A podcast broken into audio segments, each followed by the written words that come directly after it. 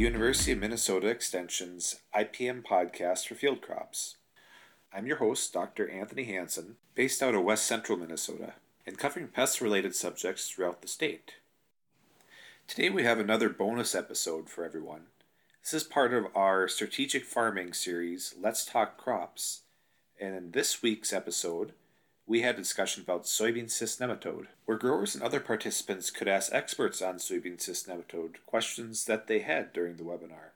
For just a quick programming note, we'll also be continuing this Strategic Farming series with a new set of webinars called Strategic Farming Field Notes for the summer growing season. So this is your opportunity to be able to ask questions to extension specialists and other faculty throughout the state, anything that might come up during the growing season. These will be held seven thirty to eight o'clock in the morning on Wednesdays, starting on April twenty-first.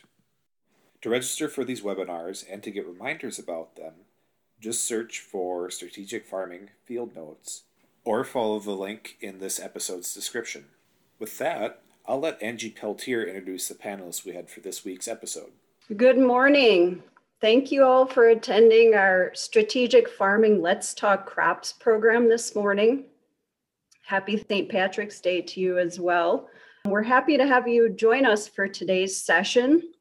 It's called S C N, So Tough a Threat, It Warrants a Coalition. These sessions are brought to you by University of Minnesota Extension and generous support from the Minnesota Soybean Research and Promotion Council, the Minnesota Corn Growers Research and Promotion Council.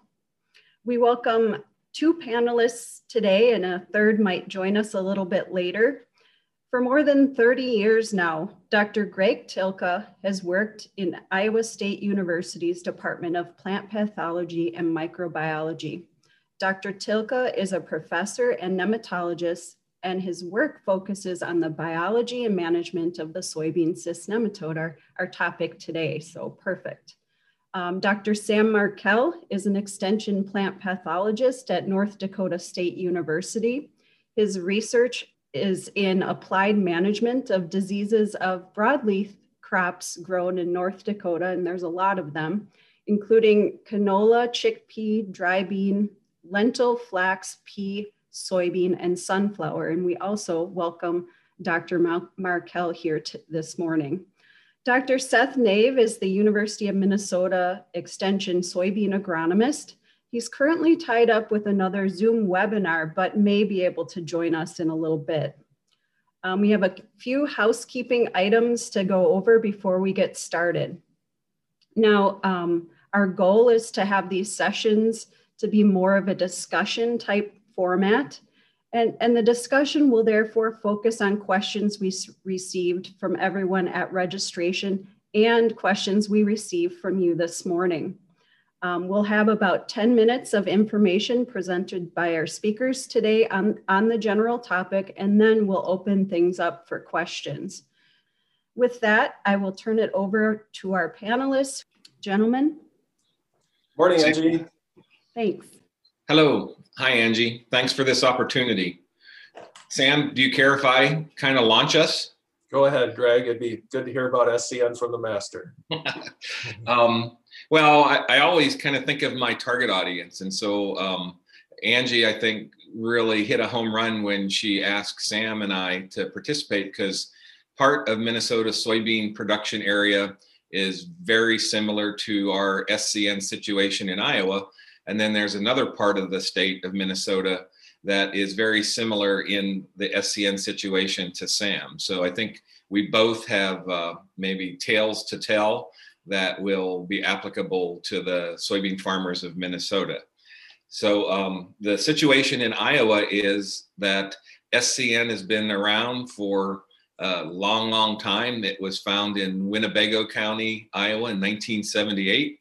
That's in extreme north central Iowa, and it's the same year and right across the state border from Faribault County, Minnesota, where S C N was found the exact same year. So literally, Iowa and southern Minnesota have been battling this pest um, pretty much on the same uh, time frame. And uh, in the eighties and nineties, the the real effort was just to get farmers to know they should test for S C N. And if they found it, they could literally grow virtually any resistant soybean, and the problem was taken care of because the resistance was effective. Um, but over the nineties and the two thousands and the twenty tens, there was a problem brewing underground, and brewing might be an appropriate verb considering it's Saint Patrick's Day today. Um, and that was that all the soybean varieties everybody grew had the same source of resistance. It's this weird thing called P I eight eight seven eight eight. And so we managed S C N in Minnesota, southern Minnesota and Iowa in the eighties and nineties and two thousands by not really thinking about it, just growing a resistant soybean. But as I speak with farmer audiences, I say to them, can you imagine what would happen if you used a single herbicide for twenty-five years? Do you, do you think, what would happen to the effectiveness? And of course, people start to giggle because they know what I'm alluding to, and that is herbicide-resistant weeds. It's the exact same force of nature that has happened with S C N.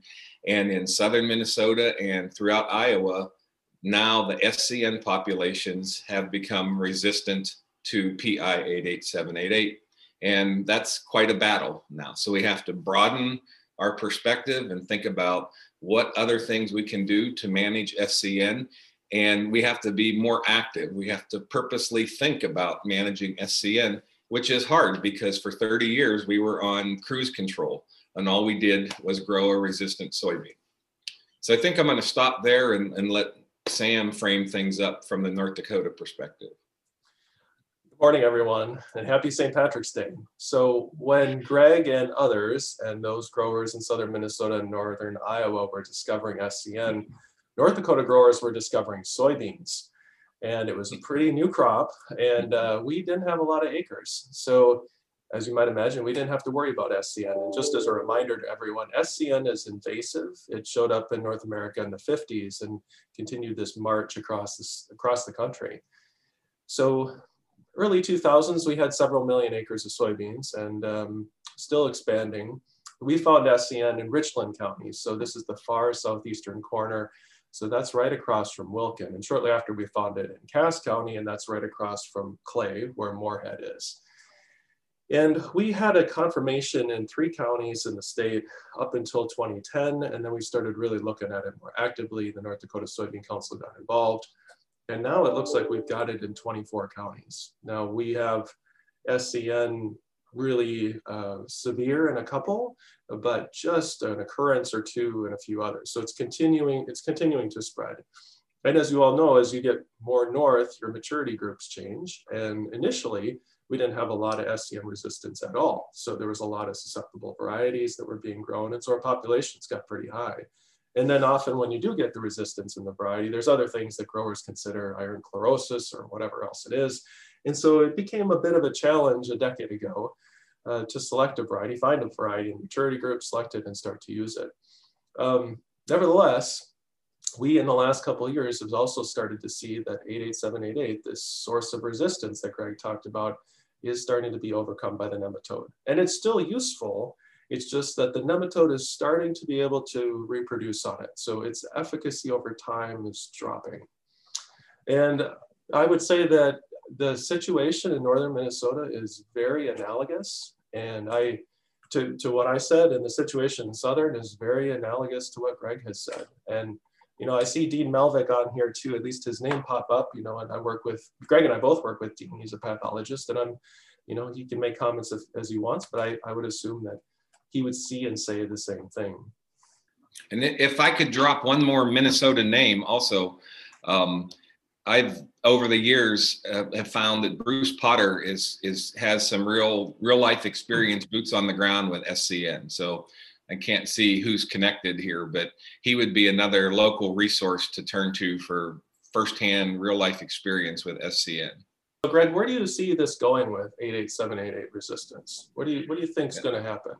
So we are rapidly approaching a very tall, very sharp cliff that we're going to fall off of. It's, I call it a slow moving train heading towards a cliff. I, it's not going to get any better. It's a, it's a force of nature, kind of literally and figuratively. And Um, more and more nematodes are going to develop the ability to reproduce on eight eight seven eight eight, and eventually all resistant varieties are going to be susceptible, not because of the genetics of the variety, but because of the genetics of the nematode. And um, I think one of the the topics that we were we were told at the registration process was of great interest was, will seed companies develop more varieties with other sources of resistance? Peking is the primary other source of resistance, and boy, I, I've never been accused of being overly optimistic.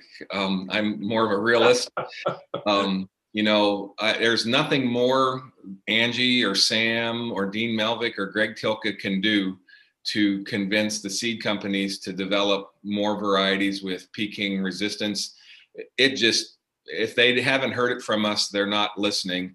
So I've turned my approach in the last year or two to the farmers. It's like, hey, you guys and gals are the ones that are going to suffer. You're the customers. You need to start to demand these varieties. It, it there's nothing, as I said, Angie or Dean or Bruce Potter or, or Sam or I can do to convince these seed companies. And obviously the big distraction is herbicide tolerance.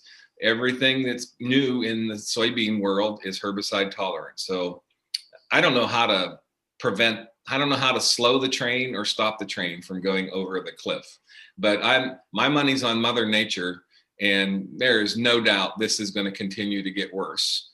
Um, that's part, a cool but sad part of my job is I love biology, and this is biology at work. There's nothing humans can do to stop this biology other than throw some different genetics against the nematode.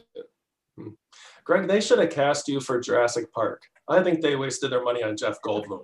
They could have got you much cheaper. Well, I, I think my words are being taken uh, seriously about equally as Jeff Goldblum's. Um, so I, but my, I really hope by putting the, the emphasis on the farmers, the customers, we need an outcry of customers saying, this has got to stop. Uh, I, I don't, I, that's my best last hope to, to slow this problem down. Yeah. And I agree, I want to concur with Sam that we can't give up on eight eight seven eight eight. We, there's not enough new genetics in the world for us to stop growing eight eight seven eight eight, but we desperately need new things to space in a crop rotation program with eight eight seven eight eight. Yeah, and you've had good success with that. You know, you have growers down there, and I've, I've talked to one of your growers, Ron Heck, about how he's been able to manage it, sprinkling in different genetics, right? Again, it's a force of nature. It, it'll work. If if the farmers are able to do it, it will work. So um, would you guys mention the S C N Coalition and your roles in it and its its goals? Sure, we'd be happy to. So thank you. The S C N Coalition is, is uh, something that started in twenty fifteen and really got wings in twenty eighteen. And the whole concept here is that S C N is too big for one person, one university, one company to manage alone. I mean, it really truly is. And over that three-year, four-year time period, there were a group, there were people, and Greg and I are, you know, co-leaders of this along with some others. And we were going to the private sector. We were talking to them, trying to figure out what they could do, what they were willing to do, going to universities, what could they do, and what they needed for success. And really what we did is unified the management messages. You know, there's not a lot of new tools out for S C N. The tools are really not necessarily the issue, but actively managing and incorporating those tools is something that we need to do, at least initially. And then more peaking, we assume, will come, and we'll be able to handle this. Uh, so right now, there's eight agrochemical companies, there's two dozen universities, there's state and regional North Central Soybean Research Program and national, so U S B, uh, soybean checkoff organizations that are engaged in this coalition. And the coalition has enough funding to operate, and then the companies have been very generous with their with their in-kind support. They've, they've contributed money directly too, but the in-kind support I think is actually more important because they have they have media machines that we don't have at the university. I mean, they have big advertising budgets and they're really good at marketing, and they, they do those things really well. And so they've worked with us to try to get that message out. And so just as an example of the, the last thing that the S C N Coalition did is we put on a program called Let's Talk Toads.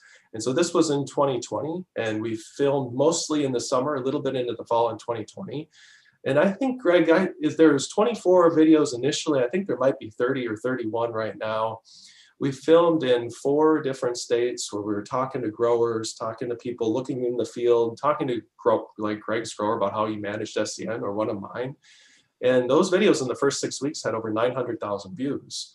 And part of that was the advertising machine, you know, helping us get that word out. And each of those videos is two to three minutes long, and it talks about specific components of managing S C N. So a grower can visit that website, a la carte, just pick up. So, so the S C N Coalition has tried to move the needle on getting producers as much information as they can so they can make the best decisions for their farm.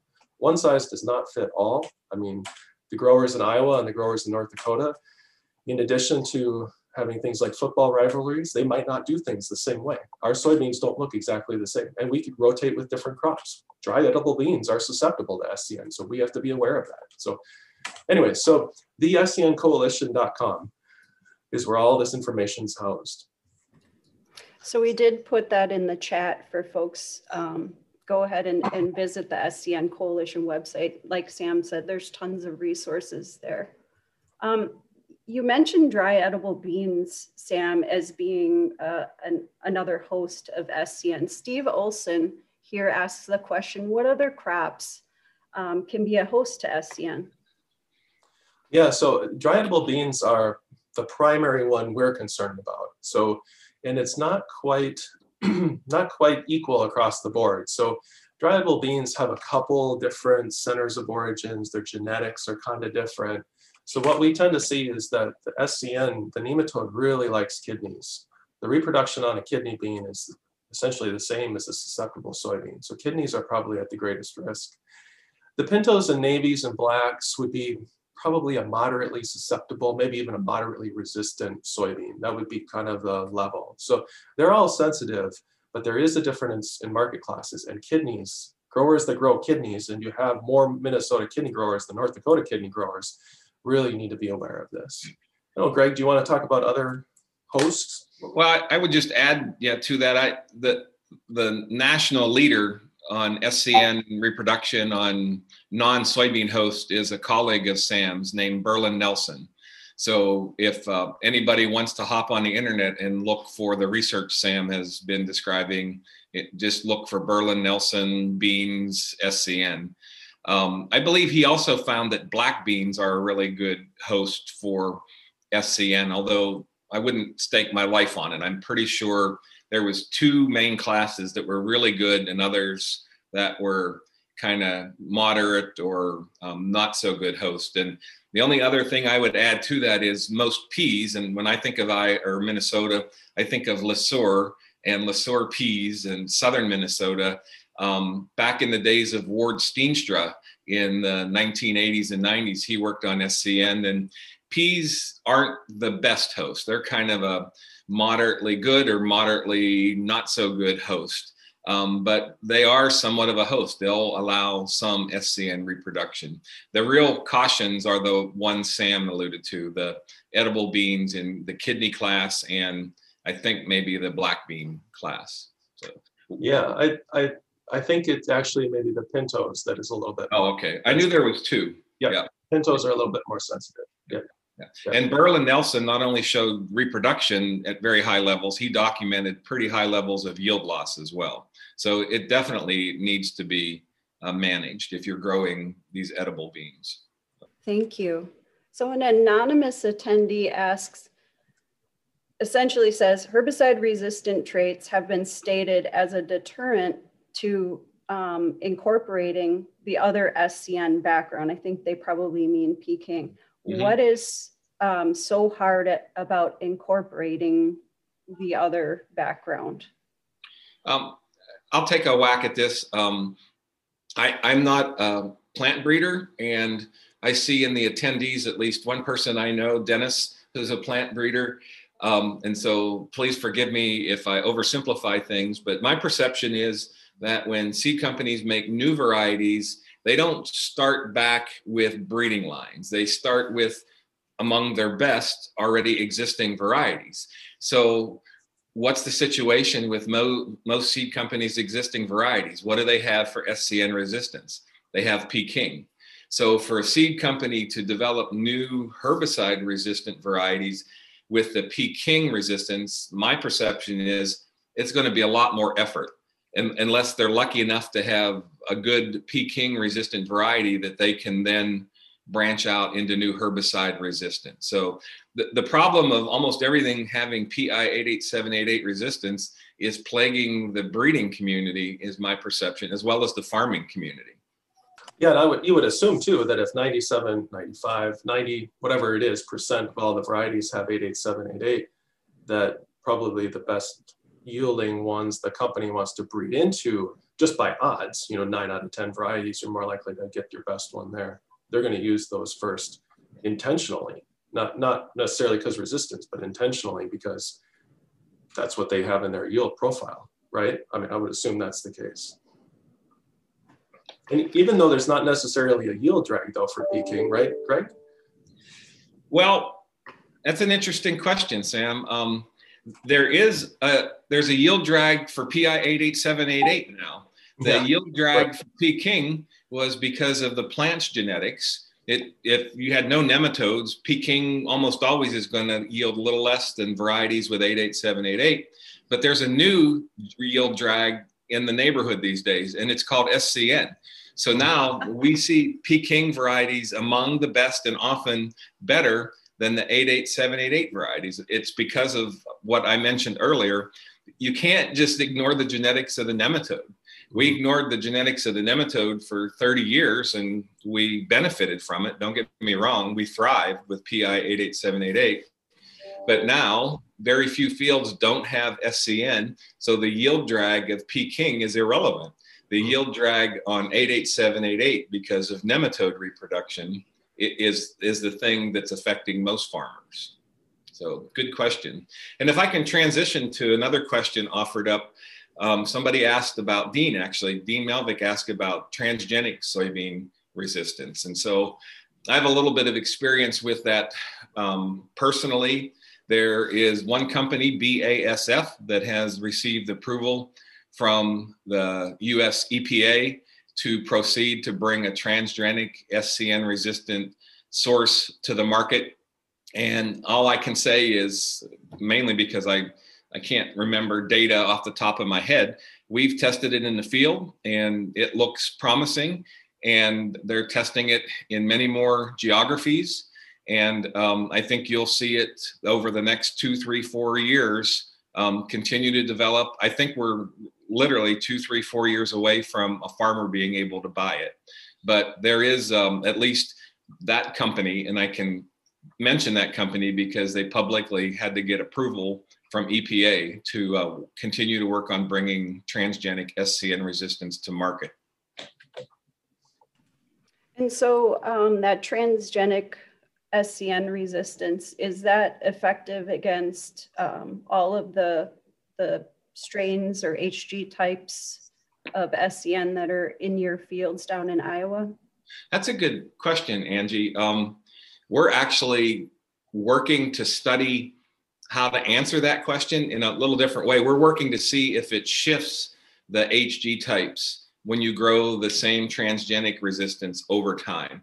Knowing how that transgenic resistance works, I don't think it'll be a problem. I think it will work on all H G types because um, it's a B T type of resistance. And that's completely different than the normal soybean resistance genetics. So Uh, it would be a really weird, quirky twist of nature if it actually shifted things or worked better on certain H G types than others. It, it should be agnostic. It should it should affect all H G types the same, but we're actually doing experiments to, to kind of verify that that's the truth. So um, we've had uh, several questions come in from uh, Dennis, um, from Clyde, anonymous attendees.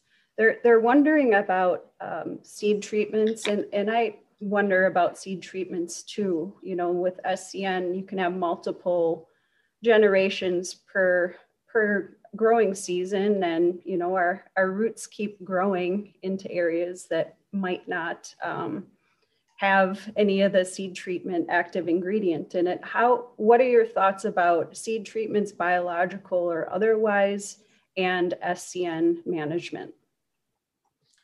So, yeah, sure. So when I when I talk to growers about seed treatments, the very first thing I, I try to try to emphasize is that unlike some of the fungicides and herbicides that we work with, seed treatments for nematodes are all over the place in how they work. There's biologicals, biological parasites. There's a, there's a fungicide or two. There's a neurotoxin, I think.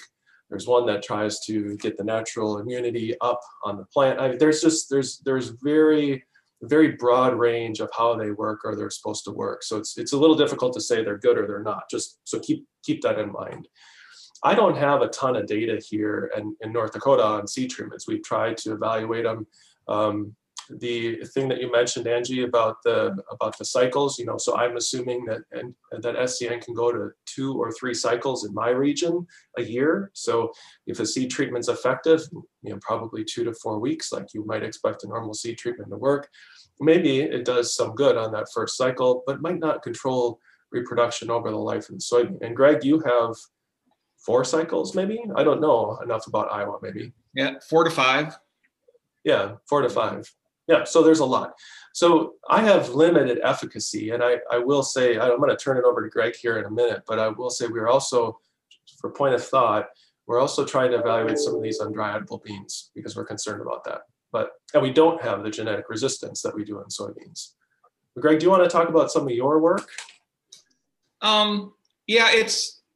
It's hit or miss is, is how I could succinctly describe it. There are times when we'll see a yield benefit, and when there is a yield, significant yield difference, it is significant enough that it'll more than pay for the product, even with like nine dollar beans. And now with beans in the teens, it, it definitely will.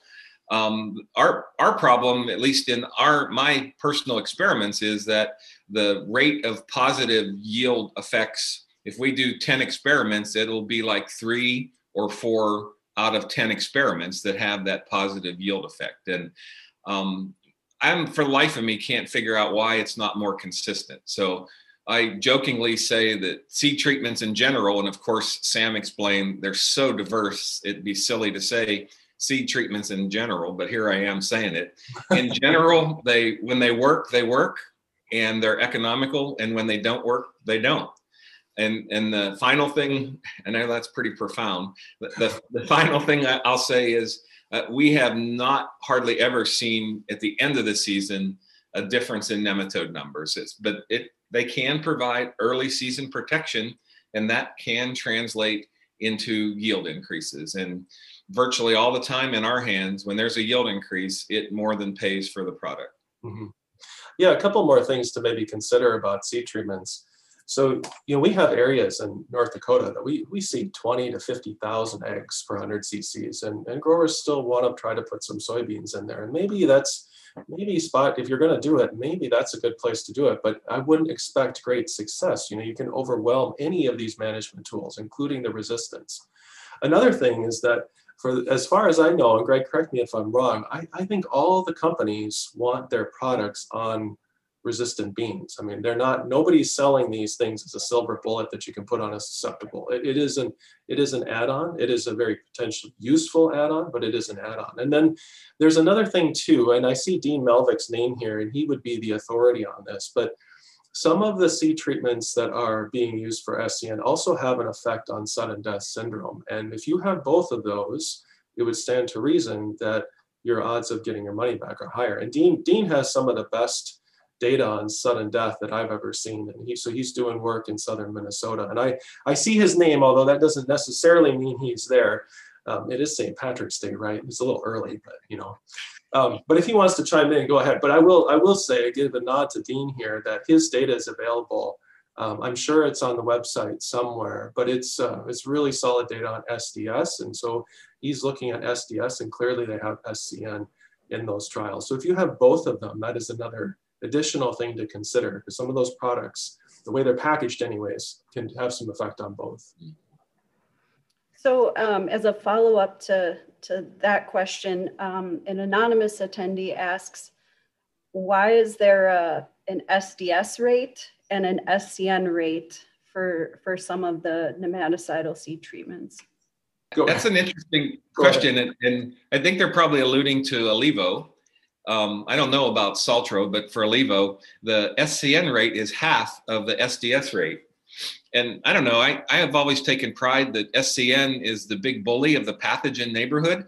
Um, so it's to be counterintuitive that its rate is lower than the S D S rate. But I don't, I don't understand any of the biology behind those two different rates. But it is true, at least for Alevo and perhaps Saltro, that there's two different rates, one for S D S and another for S C N. I, I would assume, and this is an assumption, so it's a little dangerous, but usually when the companies, especially the larger agrochemical companies, are developing these products, they've got a ton of internal data, and then they usually put this stuff out in different trials strategically located. So I'm assuming that that had that data they saw was what allowed, mm-hmm. what, what made yeah. them develop that rate. And there is a potential that market maybe in, you know, was in that thinking as well, but I'm I'm assuming without seeing the internal data that they have internal data to support that. I know I we've I've been involved in several different product launches and, and developmental rate responses and things like that in my time, particularly on the minor crops I work with, sunflowers, edible beans, and they take that data very seriously. Angie, do I see one last question that maybe people more than one individual are interested in? It's about cover crops. Do we have time for me to give a short answer to that? So we, we have reached nine o'clock. So for those that need to leave, we thank you and ask you to fill out the, the survey as you leave. But everyone else is welcome to stick around and, and we'll keep going. So please go ahead, Greg. Thank you. Okay. Yeah, so Liz Stahl asked the question that, but I get, it's probably the most common question I get asked over the course of a year, and that is cover crops and S C N. Um, they're, in my opinion, unfortunately, the whole discussion about cover crops and S C N got off to a rocky start because um, there was an individual in another Midwestern state that begins with the letter I that did some demonstrations that showed a little bit of promise on um, suppression of S C N numbers with cover crops. Uh, but unfortunately, that person was extremely, um, he was an evangelist for cover crops. And so he was extremely aggressive uh, in showing um, that limited data across the entire cover crop community as how cover crops can control S C N. And for years, um, I, I would start to laugh because I would get an email that would say cover crop S C N question. And invariably, I know they were going to show me this particular PowerPoint slide that has made it, as far as I know, around the globe. Um, and I don't, I don't doubt that that individual's data were um, accurate, but there was no materials and methods. Um, it was never repeated. It was not ever published. And that's quite frankly not how science works. So because of that, a bunch of university folks have started to do experiments. And the answer, and these are really controlled, published experiments, the answer is mixed. They're um, even the, the best, probably the best paper is out of the University of Illinois. And they did four years of research at three or four different sites with different experimental designs. And they found two or three cover crops. It's usually the grasses, ryegrass, annual rye, or cereal rye, that will have an effect, a suppressive effect on S C N numbers. But the positivity rate, again, it almost sounds like my seed treatment experience. It's twenty-five to thirty-three percent of their experiments did they detect a difference in S C N numbers. So um, if you're a scientist and you get asked this question, and like me, I'll say that it could provide some benefit, especially annual rye and cereal rye, but it's about twenty-five to thirty-five percent of the time. You are not guaranteed that you're going to get an S C N benefit. So you shouldn't put all your S C N eggs in one basket. That that's your management program to grow cover crops. But there's still the evangelicals out there, and I apologize if I offend you, but uh, that are just proclaiming it. So when I put out my own research data that shows mixed results with cover crops, invariably I'll get a couple people that send me, I call them nastygrams, and saying, why don't I make cover crops part of the standard management recommendation? And, and the fact is, because you can't rely on it. It could be very helpful, or it could be compute, completely no effect on S C N. So my final word on that is, if you want to grow cover crops, you should be doing it for conservation purposes and not for S C N management purposes. But it's not like it's completely useless. It's just not predictable on S C N. Thank you. Um, so not every soybean variety that's advertised in seed catalogs as being S C N resistant um, performs equally well. Do, you, do we know whether seed companies simply use molecular markers or their knowledge about the lineage of their varieties to predict S C N resistance, or do they also conduct bioassays? And how would you guys recommend that producers try to improve their chances of selecting highly resistant varieties? Sam, would you go first? Sure. That's a great, it's a great question, and it's something that we think about. And I don't pretend to be a geneticist or a breeder, but you know, S C N resistance is, is conferred by a source. So P I eight eight seven eight eight is a source of resistance. And what that means is that it has, it's like a wild relative, right? This nasty looking, sort of soybean looking thing that breeders started to try to breed into a soybean. And, and the resistance was conferred by maybe multiple genes, multiple copy numbers of those genes. It's really complicated. So like if, you, if you're looking at Phytophthora, for example, in soybeans, you know, you're looking for one K or three C or whatever gene. It's a gene, it's a single gene, but S C N's not that way. So when the breeders will breed these things in, those little genes or copy numbers might not be accounted for. And so what you do is you get a range of this resistance effect in the variety itself. So how they're breeding, I'm not entirely sure. I do know that there's some molecular tools being used. I'd be shocked if they're using markers for every known thing and copy number. That would be That would be a shocking thing to me. And then if you don't evaluate some of these things in the field under decent disease pressure, you might not actually know the field effect.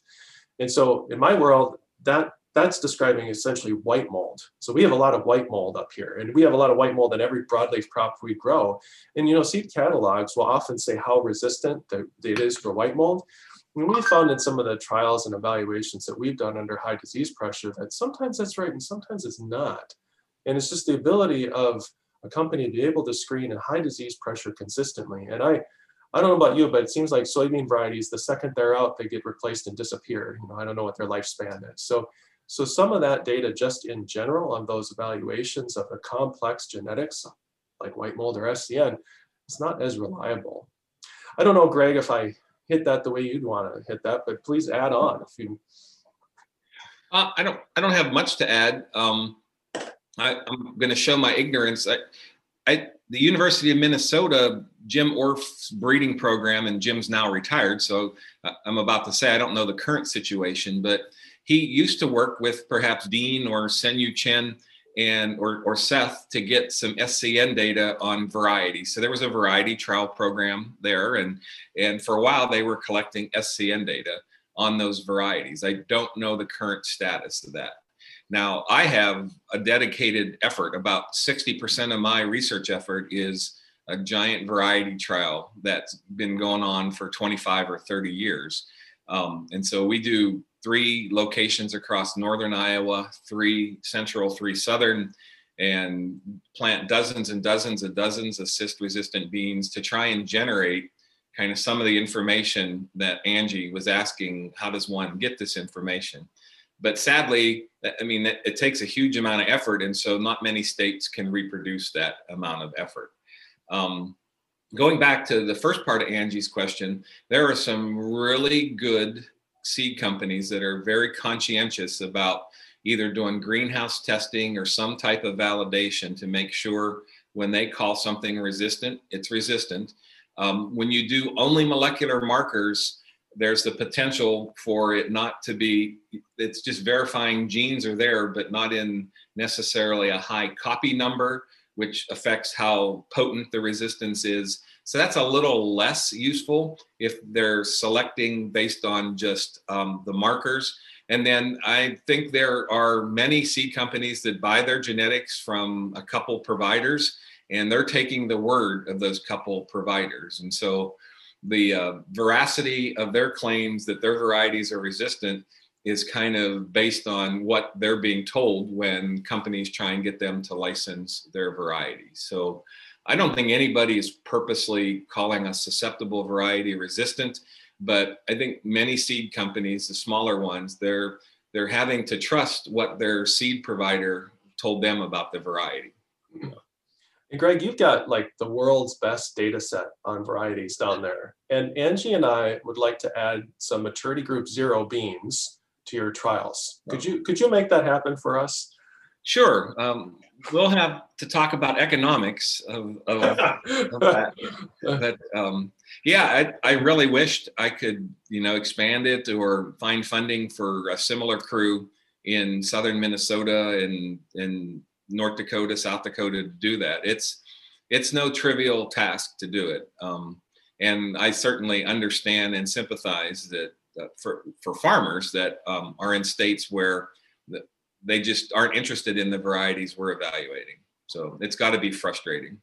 Okay, here's a good one. So um, Dave um, asks for comments from you two about the need for producers to not give up on in-season S C N soil sampling or fall sampling. Is there a benefit to doing that still?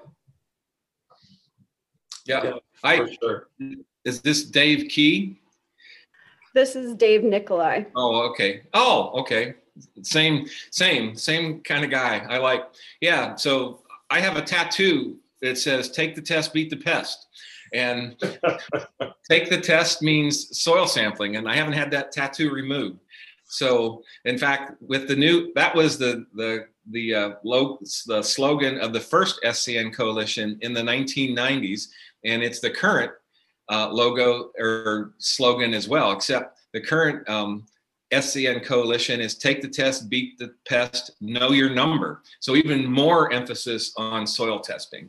So absolutely, you need to sample. I wouldn't necessarily get too excited about in-season sampling, but fall sampling, it's just like testing your blood pressure. S C N is a chronic health problem for soybeans like high blood pressure is. And testing will tell you if you're on the right track for managing it or not. You, you, it's part of the coalition's effort to get farmers and those who advise farmers to be more active in managing S C N. So that's an excellent question, excellent point to bring up. Yeah, we have um, the North Dakota Soybean Council is very uh, progressive in trying to help people test, and for two reasons. And actually, Angie conducted this in northern Minnesota for a period of time as well.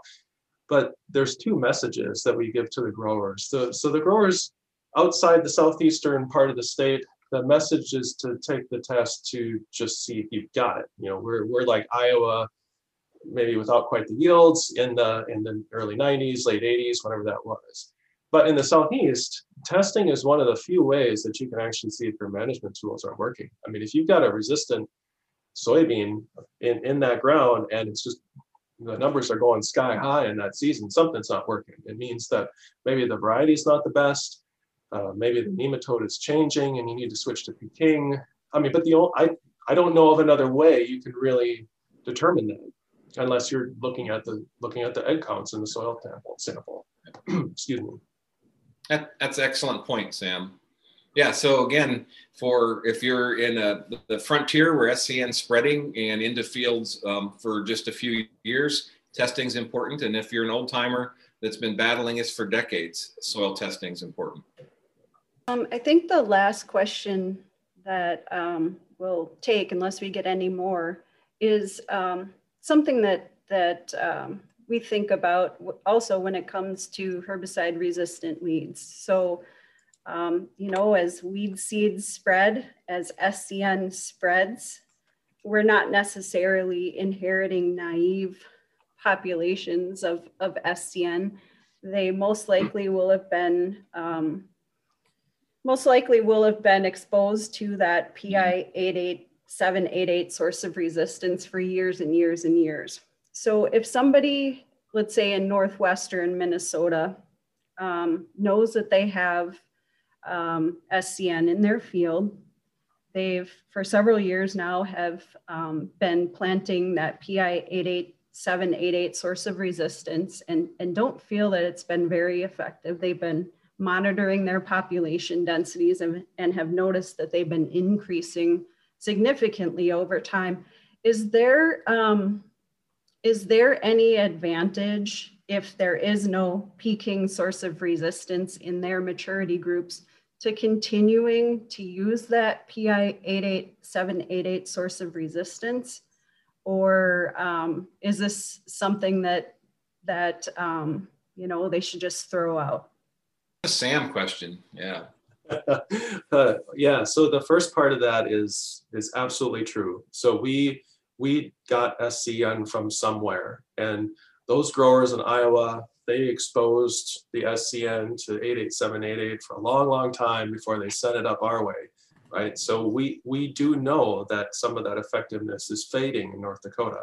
Now, I wouldn't assume that it necessarily is that as significant as in Iowa, but that is, that is happening. We're, we're seeing that. Um, but with eight eight seven eight eight resistance and the nematode changing, It's it's different than like some of the other things where it's like a light switch, it's on or off. So sometimes when you have a pathogen, any pick your pathogen, pick your weed, whatever, it, when it when it adapts to that, there's maybe a single gene mutation or something where all of a sudden that fungicide, for example, that used to be so good, no longer works at all. And, and we see that with, with multiple, there's multiple examples in North Dakota. You only have to look at sugar beets or maybe frog eye leaf spot and soybeans in southern Minnesota. S C N's not that way. So remember that idea that there's lots of little genes and copy numbers and things like that. That nematode has to adapt to a lot of different things sometimes. You know, there's it just it's not going to be all at once. And so lots of times the nematode is starting to reproduce on the soybeans. It's increasing gradually, right? And so the essence of that is that there's still usually some effect from eight eight seven eight eight. You don't, you don't usually see a resistant soybean turn into a susceptible in a season. Actually, I don't think I've ever seen that, Greg. But, yep. but you just have to be a little careful. And then the other concept here is that if you're going to rotate a variety with eight eight seven eight eight, you may in fact be rotating around those genes a little bit because they're not all the same.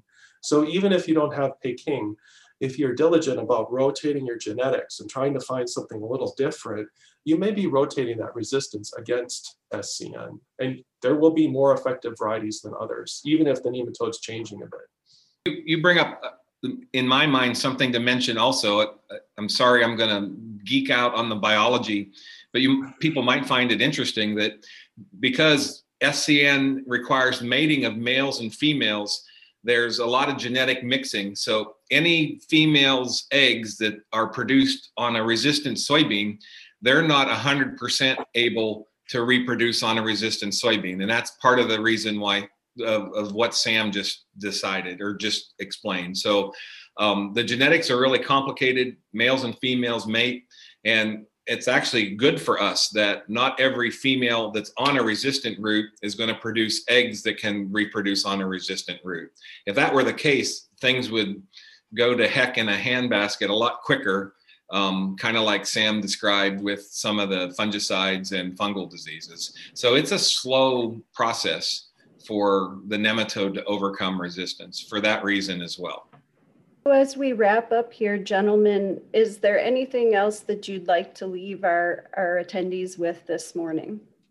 It seems like there's a question about rotation away from soybeans. Can I maybe oh, sure. begin yep. to address that? So, and Greg, you can correct me if I'm wrong. Your rotation scheme, uh, which would be similar to southern Minnesota, is a little different than ours. But in general, if you rotate away from soybeans, you you would expect some population drop that first year and, and maybe an additional drop that second year. But at some point you get into the land of diminishing returns. And so we we tend to see that in North Dakota. You know, we have, I don't know, we lead the nation in like ten or twelve crops or something.